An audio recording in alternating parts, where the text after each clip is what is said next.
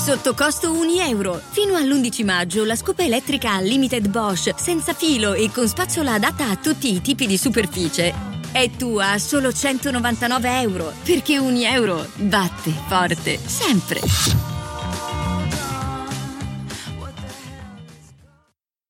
C'è un posto dove puoi tornare. Un posto che non ti chiede mai il conto. Unico e inimitabile. Non c'entra con il bello, non c'entra con il solito, c'entra solo col vero. Nella vita è pieno di Bologna, Milano, Roma, Rimini, di città bellissime, di modi e mood di vivere diversi, a loro modo. È pieno di volti, di facce che cambiano quei posti. Li fanno diventare fantastici o terribili. Li possono far diventare tutto ciò che uno desidera nella vita o tutto ciò da cui uno si deve necessariamente e incondizionatamente distaccare. Ma ciò di cui vorrei parlarvi oggi non è la casa e non sono le facce. Oggi vorrei parlare di un luogo, molto difficile da spiegare per chi non l'ha mai avuto e invece già capito da chi tuttora ce l'ha. È un luogo magico in cui si va da soli, a pensare, a guardare e a riflettere. Per anni ho fatto tutti i pomeriggi 15 minuti di motorino per andare a Ponente, Cesenatico, tra le colonie, un corridoio di scogli perpendicolari alla riva, che mi permetteva di fumare una sigaretta letteralmente in mezzo al mare, da solo. Non per solitudine, eh, ma perché dei giorni uno ha bisogno di pensare da solo, di fare i conti da sé. E poi a Bologna il cavalcavia sull'autostrada accanto al mio studentato. Ho passato ore a guardare le macchine che passavano, i camion che vedendomi mi facevano il dito medio, perché non so se lo sapete, ma andate a provare. Se vi mettete sul cavalcavia a guardare i camion, spesso o ti suonano o ti mandano a fanculo. Guardavo ogni singola macchina e ogni singola persona e mi immaginavo dove potesse andare. Se era appena stato dai cari o se ci stava per andare. Se i suoi figli erano già andati a letto e cercava di arrivare in tempo per dargli la buonanotte, o se stava andando in un motel per un incontro al buio. Magari andava così veloce perché aveva litigato col capo, forse perché stava volando alla partita di calcetto. E chissà se c'era qualcuno che lo stava aspettando. Quel posto che dà pace. Ognuno di noi ne ha uno. Un posto dove staresti per sempre ad attendere quel qualcosa. E per luogo non intendo per forza un luogo fisico, eh. Anche un'abitudine, anche un film, una canzone, una chitarra. Quante canzoni cantate nella mia camera. Ho imparato da solo a suonare la chitarra proprio perché per me è un altro esempio di quel luogo fare qualcosa che mi dà pace, come parlarvi tramite questo podcast tutte le settimane. Parlo di quel luogo e spero che ognuno ce l'abbia in testa ora, il suo, intimo e segreto, proprio quello lì. E ne parlo perché la storia di oggi parte da questo. Parte proprio da un luogo, come quello che adesso ognuno di noi ha in mente, e da un ragazzo, tale Yvonne Chouinard, 14 anni e che come luogo di pace ha delle corde, dei moschettoni e le pareti delle montagne. Ho sempre sognato di essere famoso per portare il cappellino e gli occhiali da sole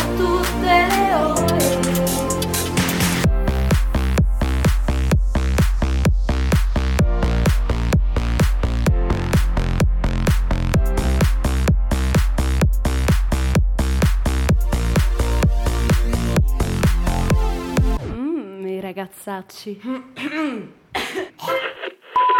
È il 1953. James Watson e Francis Crick pubblicano sulla rivista Nature i loro studi sulla struttura doppia elica del DNA.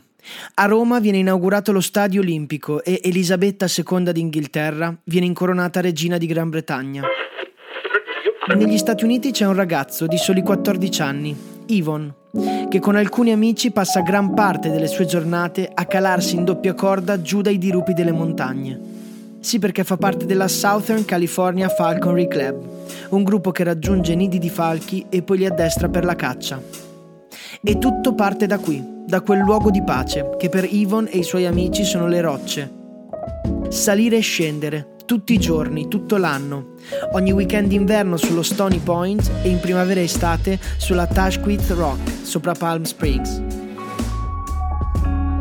Durante tutte queste scalate conosce un sacco di persone, tra cui alcuni giovani alpinisti come lui, con cui decide di partire, di spostarsi allo Yosemite, dove ci sono tantissime pareti inesplorate e non scalate da nessuno. Immaginatevi, stiamo parlando di 60 anni fa. Le attrezzature erano proprio basilari, dei chiodi di ferro morbido praticamente usa e getta, cioè venivano piantati nella roccia e lasciati lì. Bene, vi anticipo che tutte queste persone con cui Yvonne si incontra e scala sono alcune delle persone che hanno contribuito a costruire tutto. La cosa affascinante è che da ogni incontro scaturisce qualcosa. Quando c'è un punto in comune, una passione, elementi si forgiano e generano qualcosa di grande, come quando incontra un alpinista fabbro svizzero, John Salaté, che utilizza chiodi duri ricavati da una vecchia Ford. Quindi gli parte il prillo. Nel 1957 Yvonne va da un rigattiere, compra una fucina a carbone, un'incudine di 138 libre, molle e martelli e inizia a fare il fabbro. Intendiamoci, non penso proprio che il suo desiderio fosse quello di fare il fabbro, ma sicuramente quello è il primo mattoncino. Tutte le grandi storie partono così e probabilmente la forza di tutti i grandi visionari che hanno creato brand come quello di cui andremo a parlare sta proprio nell'avere in mente, provato sulla pelle, sudato ogni singolo passaggio e processo per arrivare al tutto. In pochissimo tempo si sparge la voce che Chouinard utilizza questi chiodi e tutti li vogliono. Quindi, senza accorgersene, Yvonne si trova in affari. Costruisce un piccolo negozio nel retro di casa dei suoi, forgia due chiodi all'ora, riempie il baule della macchina e per fare due soldi li vende agli scalatori. Per settimane vive con un dollaro al giorno. Però che spettacolo! Tutti gli sforzi, l'incudine e la fatica sono per continuare a scalare, per continuare a migliorare la sua esperienza sulla roccia e di conseguenza poi quella di tutti gli altri. Passa il tempo e l'attrezzatura è sempre più richiesta. C'è quindi bisogno di comprare macchinari più sofisticati, stampi e tutto il resto per velocizzare la produzione e c'è bisogno di un socio, Tom Frost, un ingegnere aeronautico e alpinista con grandi doti di design e estetica, uno dei primi che Yvonne conosce sulle pareti delle montagne. Negli anni successivi i due migliorano tutti gli attrezzi d'arrampicata. Ogni viaggio è fonte di ispirazione, vedete, quella tipologia di rapporto ricorrente che nella vita di Yvonne genera, sempre. Nella loro produzione Yvonne e Tom seguono un principio ispiratore proveniente da Antoine de Saint-Exupéry, l'aviatore francese. In qualunque cosa, la perfezione non si ottiene quando non c'è più nulla da aggiungere, ma quando non c'è più nulla da togliere, quando un corpo è riportato alla sua essenziale nudità.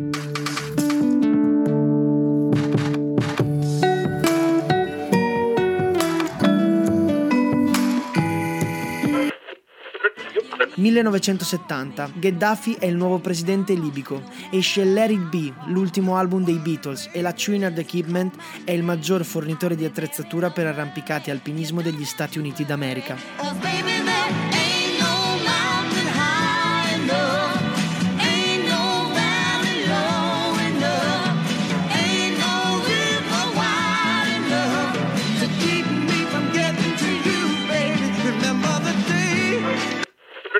Qui il primo punto a mio parere è veramente interessante. Non che la parte di storia già raccontata non lo sia, eh, ma questo è un punto nuovo, o almeno lo è stato per me. Perché in quel periodo l'arrampicata diventa sempre più popolare e con lei anche la Chouinard Equipment ma talmente popolare che tutti sono interessati alle stesse vie e il continuo piantare chiodi di acciaio duri nella roccia, sempre nelle stesse fenditure, sta danneggiando le vie, le rocce e anche l'esperienza dello scalatore che sarebbe arrivato dopo. Le vie da scoprire nelle rocce così non sono più da scoprire. Chouinard quindi decide di sospendere la produzione di chiodi d'acciaio duro per sostituirlo con dei dadi di alluminio che si possono incastrare e scastrare dalla roccia. Questa è la prima svolta ambientalista dell'azienda. E quello che mi affascina di questo punto non è tanto l'ambientalismo in sé, ma il fatto che sia veramente risposta ad un bisogno del mondo, un bisogno di Yvonne stesso, non c'erano proteste di attivisti e non c'erano strategie di marketing e comunicazione. C'era un appassionato di montagna che desiderava che l'esperienza che faceva lui la potessero fare anche altri dopo di lui.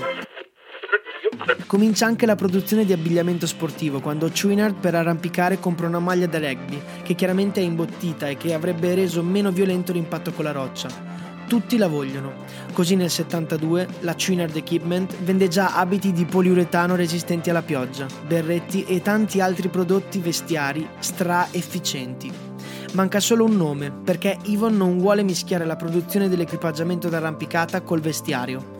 Serve un nome evocativo, un nome che ricordi una visione romantica dei ghiacciai con le cime spazzate dal vento. Il nome sarà Patagonia.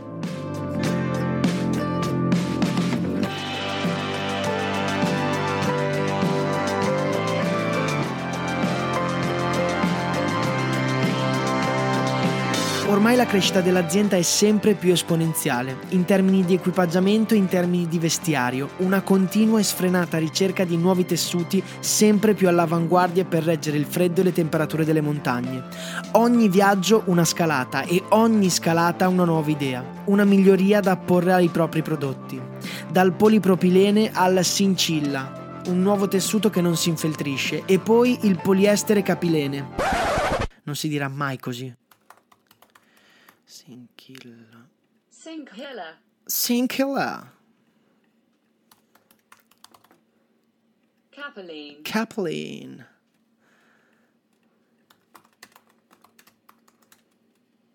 Stogran Catso. Stogan Kratzo. Dal polipropilene al Sinkilla, un nuovo tessuto che non si infeltrisce, e poi il poliestere Capelin. Insomma, innovazione allo stato puro. Il sito di Patagonia recita questa frase: Nonostante l'immediato successo e nonostante non avessimo praticamente concorrenza, lavorammo sodo sin dall'inizio per migliorare qualità e risolvere i problemi dei nostri tessuti. Anche questo per me è uno snodo fondamentale per capire la portata di questa azienda e degli uomini che ci stanno dietro. Perché innovare se nessuno lo richiede? E perché investire tempo e denaro per rendere ancora più bella l'esperienza dell'arrampicata? L'altra sera sono stato al concerto di Joe Evan. Per chi non lo conoscesse è un cantautore e poeta italiano. Alterna canzoni a monologhi, spesso anche molto lunghi. Ad un certo punto del concerto ha detto una frase che mi ha totalmente folgorato e che in parte è il motivo del per cui oggi vi sto cercando di raccontare questa storia. Fare le cose per bellezza, non per efficacia. Bene, è da tre giorni che penso a questa frase e penso che sia totalmente in linea. Descrive esattamente il brand Patagonia. In questa breve parte della storia che vi ho raccontato e nei tanti anni dopo di cui non ho avuto tempo di parlarvi, ma che sono un continuo affermare di questa ricerca di bellezza che sfocia in tanto altro. Una ricerca di bellezza che in questo caso necessariamente sfocia anche in efficacia, anzi l'efficacia è parte di quella bellezza ma non è il movente, non è la ragione. La ragione ultima è la bellezza, la ragione ultima è quel luogo di pace, la ragione ultima è Patagonia. Dicono che tutto vola via. Ed io lo so che tu ci credi Ma quanti treni? Abbiamo perso Quanti treni? Ma io il mondo. Mi dicono che tutto vola via. Ed io lo so che tu ci credi Ma quanti